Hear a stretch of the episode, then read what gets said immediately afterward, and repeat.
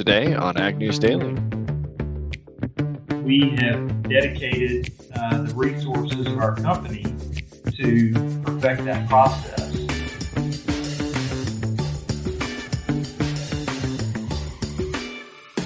Listeners, welcome to August. Jeepers, huh? Jennifer almost said October. Welcome to August. Let's not jump too far ahead this fall. August 1st, 2023, Ag News Daily Edition.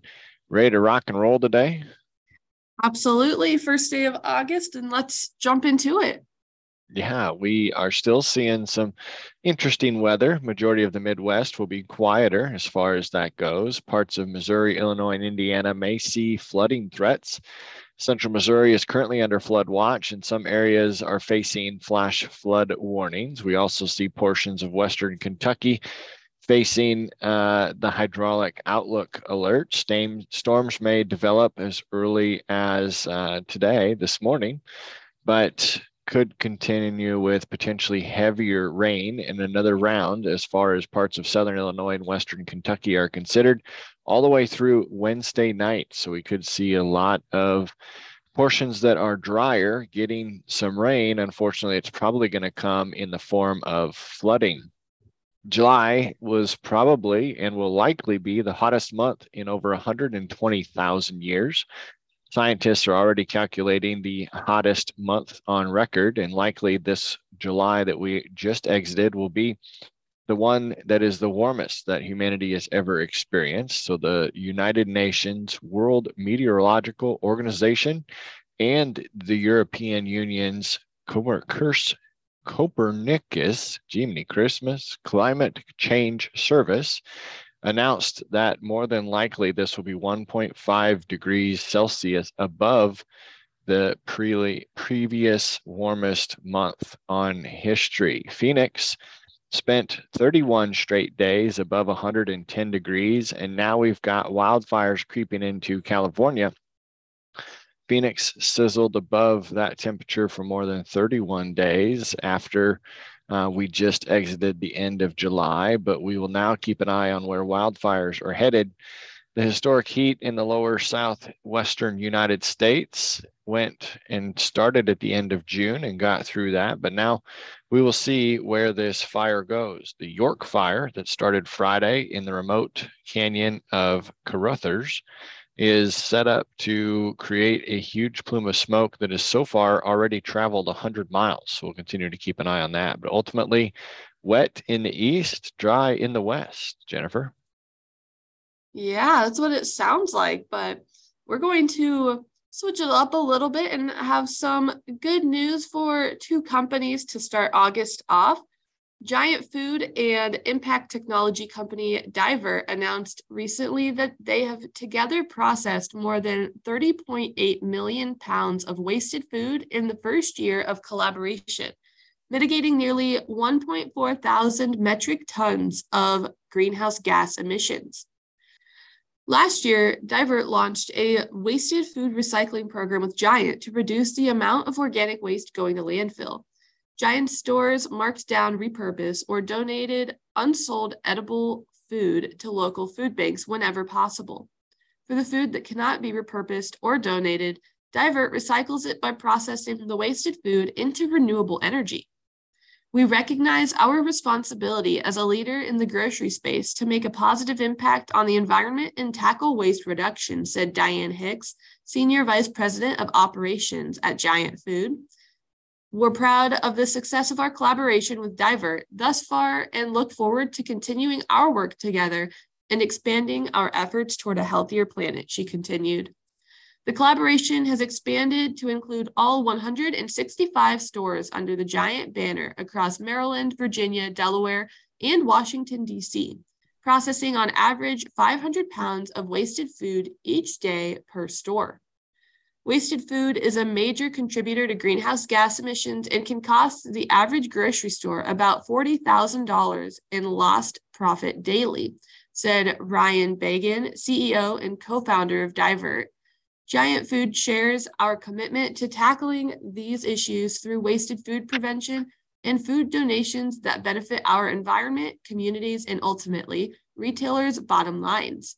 Giant and Divert intend to expand the partnership in the coming year to further increase diversion and donation efforts for Giant's divisions. Tanner.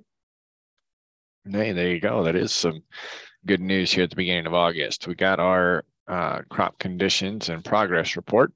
As of July 30th, 84% of the corn is silking. That's up from 68% the week before. 29% has reached dough stage, but more importantly, 2% increase up to 15% of the corn is rated poor to very poor. Corn rated good to excellent dropped 2%. So we see this shift there down to 55%. 83% of soybeans are blooming. That's up from 70% the week before.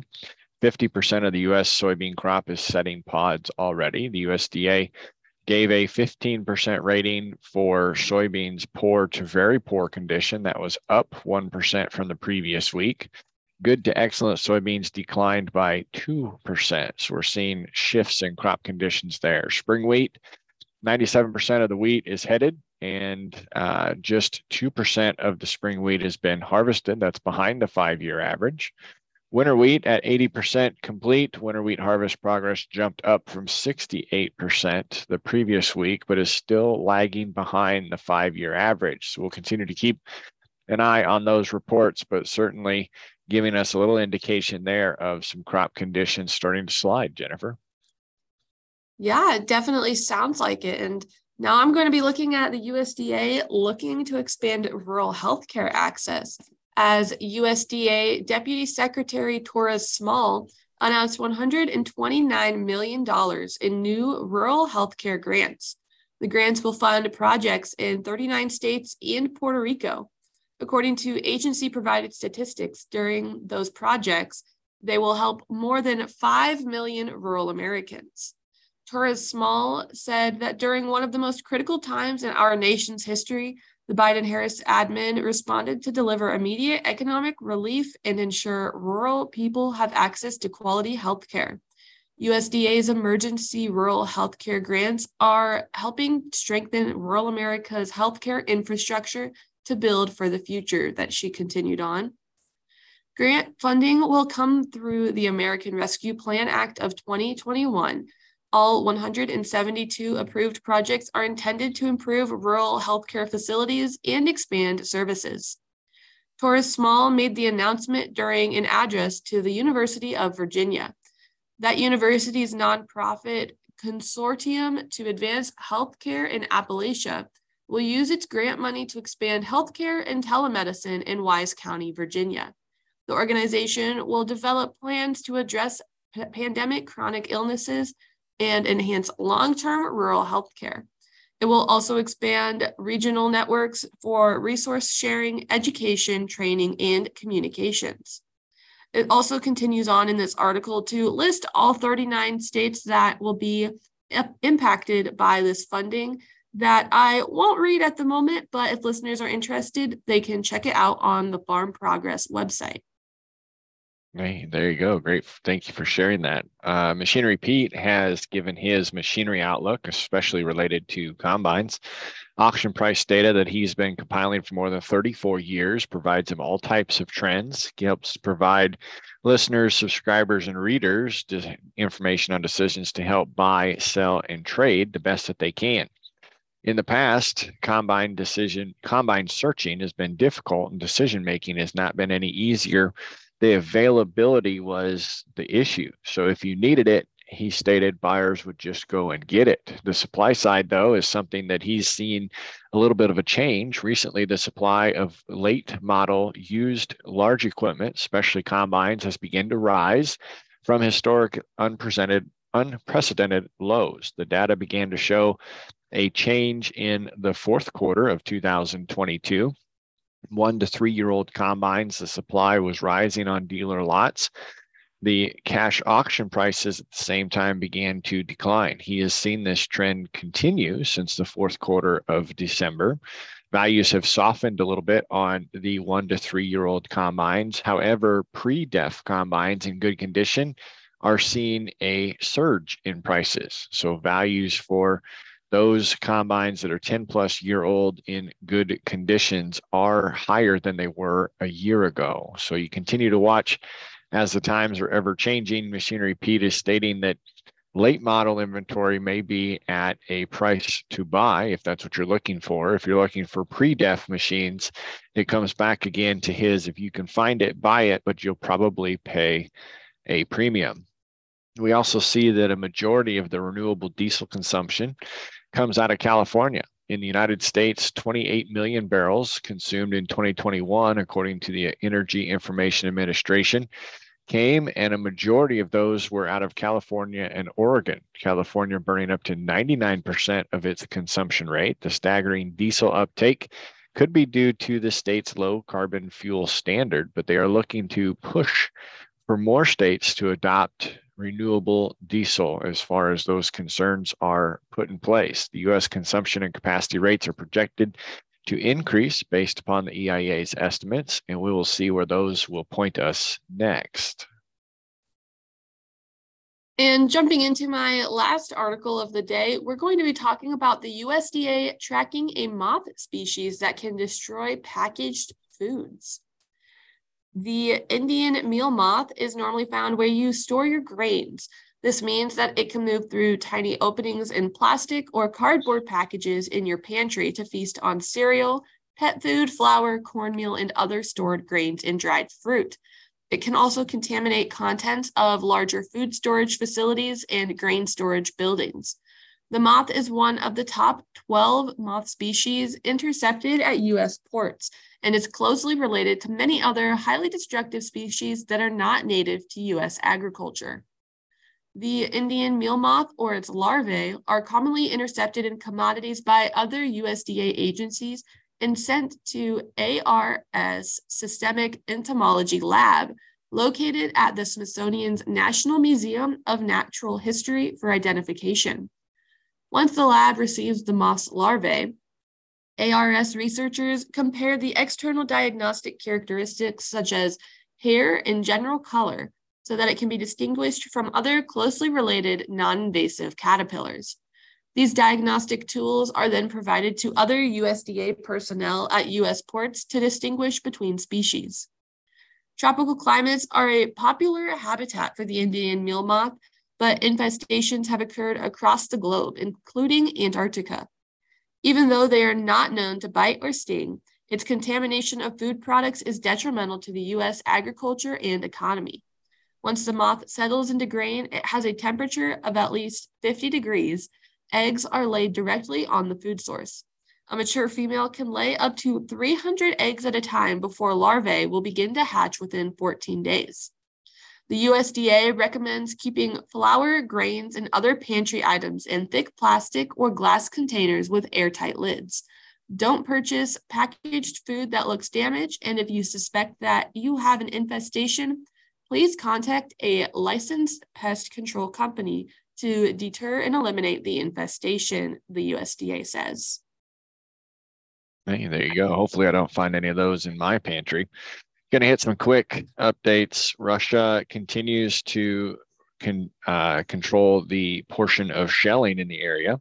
Russian shelling kills a doctor in a medical facility in President Zelensky's hometown. Moscow's building were buildings were struck on Tuesday by a second drone attack in two days. They also stated that they thwarted a Ukrainian attack on two Black Sea vessels. Russia launched a deadly missile attack again on the hometown of President Zelensky. The White House is criticizing senior Russian officials for suggesting if Rush, if Ukraine's successful counteroffensive happens, that they may resort to nuclear weapons. White House National Security Advisor Jake Sullivan is expected to attend upcoming peace talks in Saudi Arabia. Russia will not be participating but we'll monitor the negotiations as far as that goes. Markets today, after a big sell off yesterday, appear to make a little bit of a reversal on the soybean side. Soybeans November contract up seven and a half cents already this morning at 1339 and a quarter.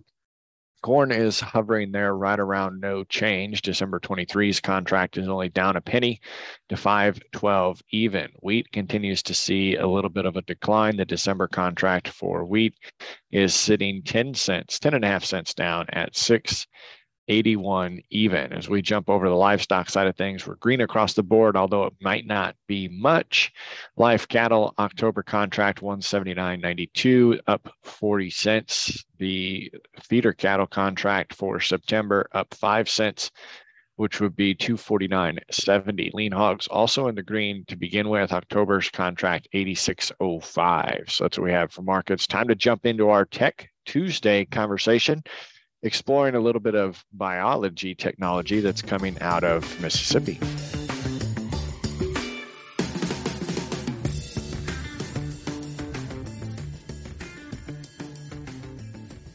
Well, listeners, my pleasure today to introduce you to Andrew Duff of Groundwork BioAg. He's the general manager of North America and coming to us from Mississippi today. Welcome to the podcast. Thanks, Tanner. It's an uh, honor to be here with you. Big fan of the show and the work that you guys do. That is awesome. First, before we get too deep into who Groundwork is, let's introduce yourself a little bit more, Andrew. Sure. Um, as you mentioned, um, I'm the general manager for North America at Groundwork BioAg. I've worked in the ag industry my entire life. I grew up on a farm in Alligator, Mississippi, which is just a couple of miles from the Mississippi River in the uh, Mississippi Delta. Uh, I've worked for large companies like Monsanto and here recently for startups and other kind of mid-level companies in the ag supply chain and uh, just very passionate about agriculture in the U.S. and uh, fortunate to have worked with some great people and for some great companies and excited about the work that uh, is going on at Groundwork BioAg now as well. So let's dive into that. What's Groundwork up to? Yeah, so Groundwork BioAg was started uh, around 2016. Um, there is the Volcani Center in Israel, which is a uh, premier ag innovation center for the world, um, looking to address agricultural problems. And so uh, they began studying how to produce mycorrhiza fungi in high concentrations and at a really high quality and with species that are uh, you know very impactful to our soils around the world. And so once that process was perfected, it's being commercialized now by my uh, groundwork bioag, and it's exclusively uh, what we do. And we're constantly looking at formulations that are easy for the grower to use, that are effective. And right now we're undergoing a lot of uh, testing and validation just to um, get exposure into different markets, whether it be the Western Corn Belt uh, and the drought conditions that they may be facing, or uh, over to Ohio and the Eastern Corn Belt as well. So say that again. It was mycorrhizae. How'd you pronounce that? Mycorrhiza.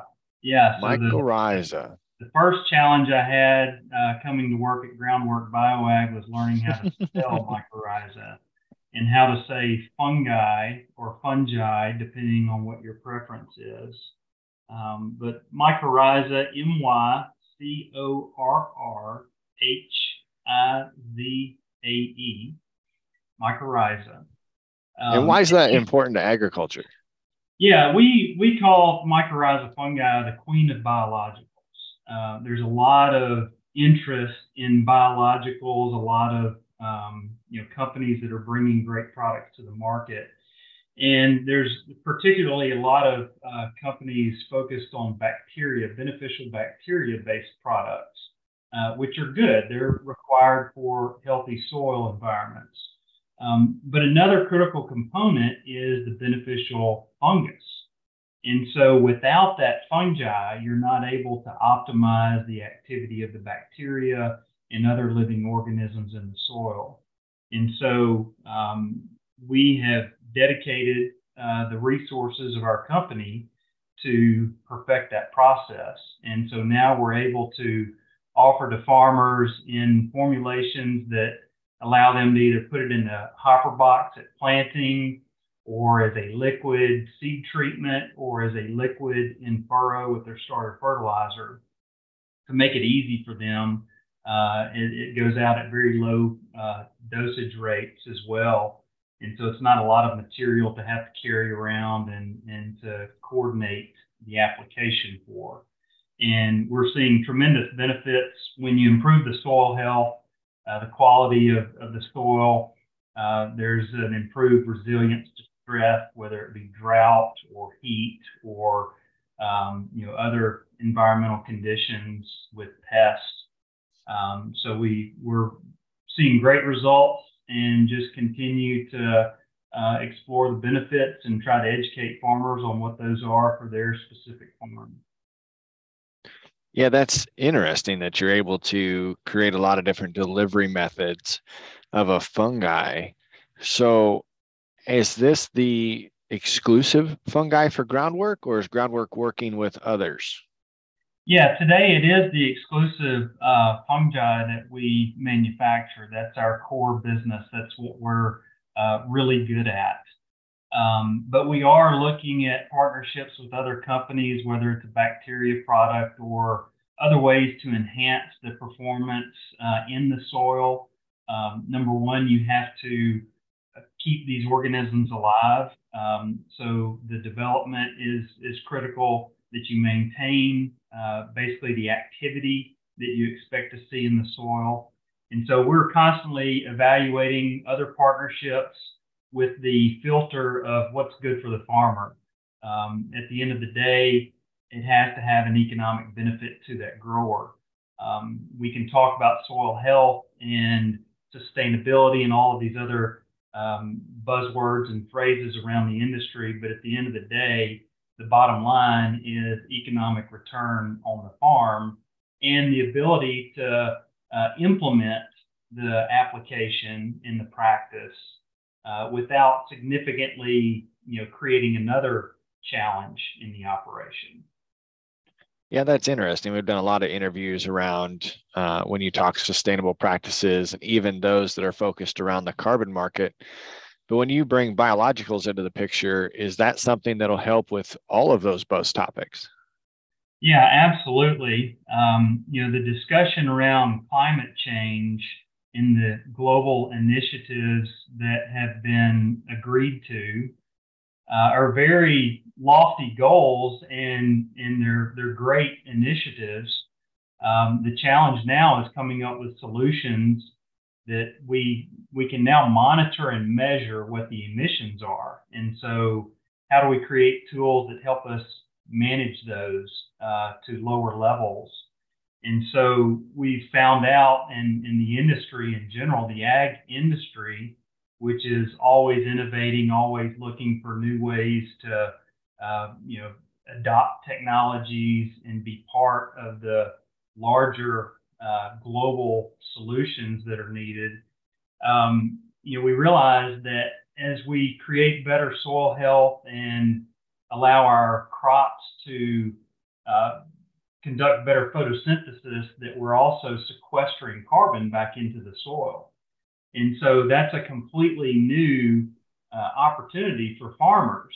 In addition to growing a crop and selling corn, soybeans, or cotton or rice uh, for you know primary revenue, there's an additional revenue stream that uh, is presenting itself in the form of carbon credits. And so we are um, actively and aggressively doing a lot of trial work uh, proving out those um, parameters and those benefits of our product. We actually launched a carbon credit program in 2023, and we've got some great farmer partners that are working with us to um, really validate the results on farm. Uh, it's one thing to conduct them in a trial environment, and it's another thing to replicate that on a 2,000 to 5,000 acre farm. And so we're in the process of doing that and learning a lot of things together. And we will be, um, you know, sharing with the rest of the farming community and the ag industry uh, what those results are this coming fall. That's exciting. And you know, out of the answer you gave, you also mentioned how how quickly agriculture changes. Some may feel like it doesn't change much over time, but truly it's an evolving it's an evolving network of technology. What have been some of the challenges groundwork has faced trying to build a new company in this space? Well, I think it's just being able to, you know, maintain integrity of the message and of the data and the performance of your product. Uh, there's there's a lot of um, products in the marketplace, and there's been some confusion a little bit created around biostimulants. Uh, a lot of people, a lot of companies are eager to offer a solution in this space, and that's good because it has attracted a lot of outside investment into the ag industry, which is a good thing. Um, but you know there are no shortcuts. So with with any product in launching it, uh, there's a process that you have to go through.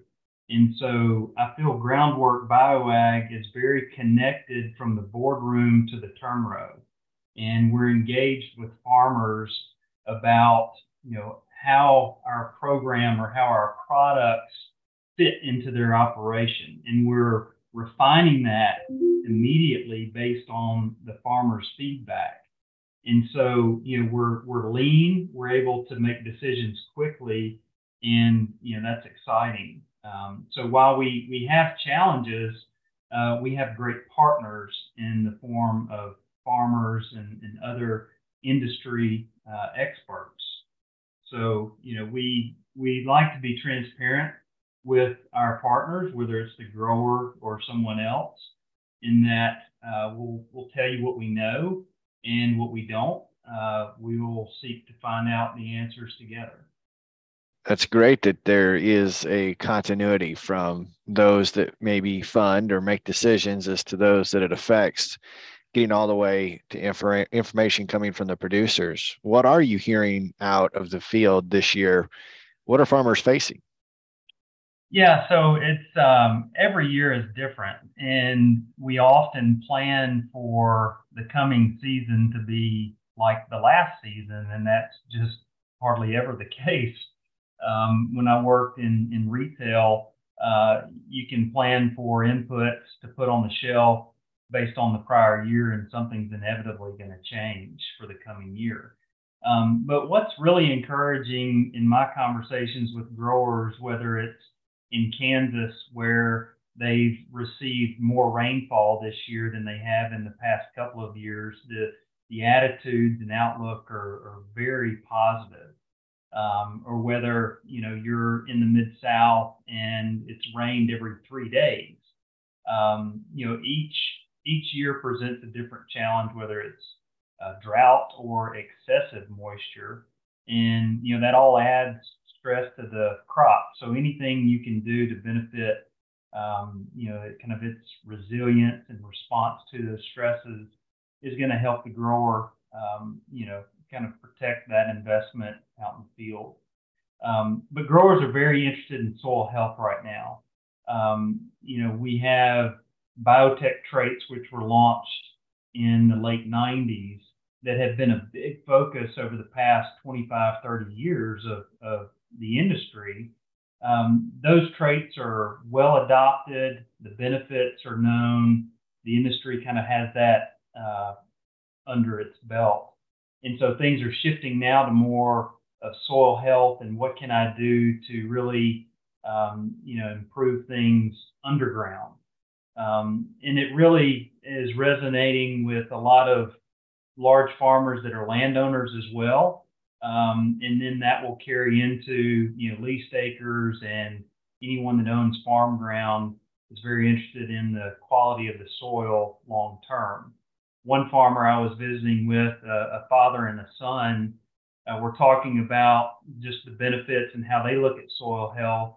And the son actually stated, that dirt is my inheritance.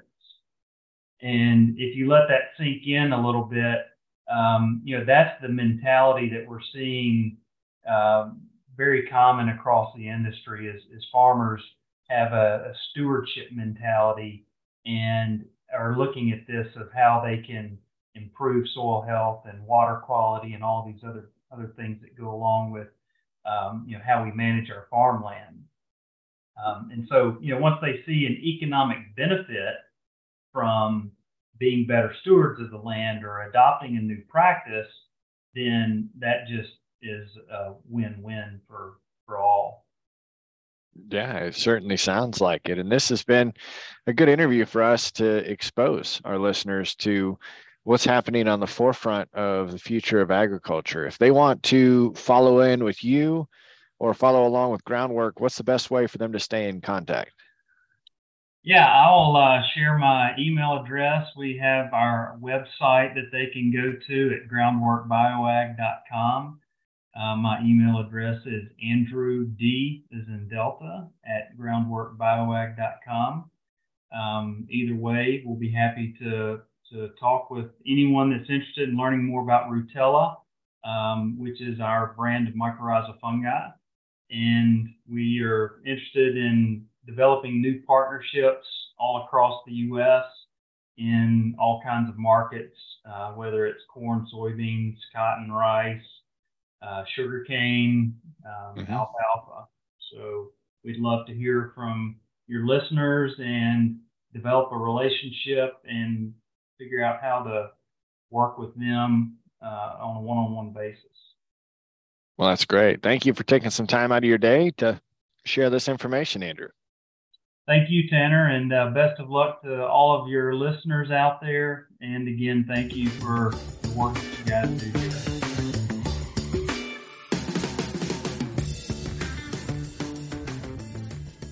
Well, there you go. I had to clarify exactly what that fungi was. Obviously, my banker knowledge doesn't go that deep into chemistry and agronomy, but uh, always a great conversation to share on Tech Tuesday, Jennifer. Yeah, you do a great job with these Tech Tuesday episodes. You may be a banker, but you tend to get some really great information about everyone with all of their technology needs. Well, thank you. But uh, listeners, that's not the only interviews we do all week. So come back again tomorrow. But for today, what do you say? Should we let the listeners go? Let's let them go.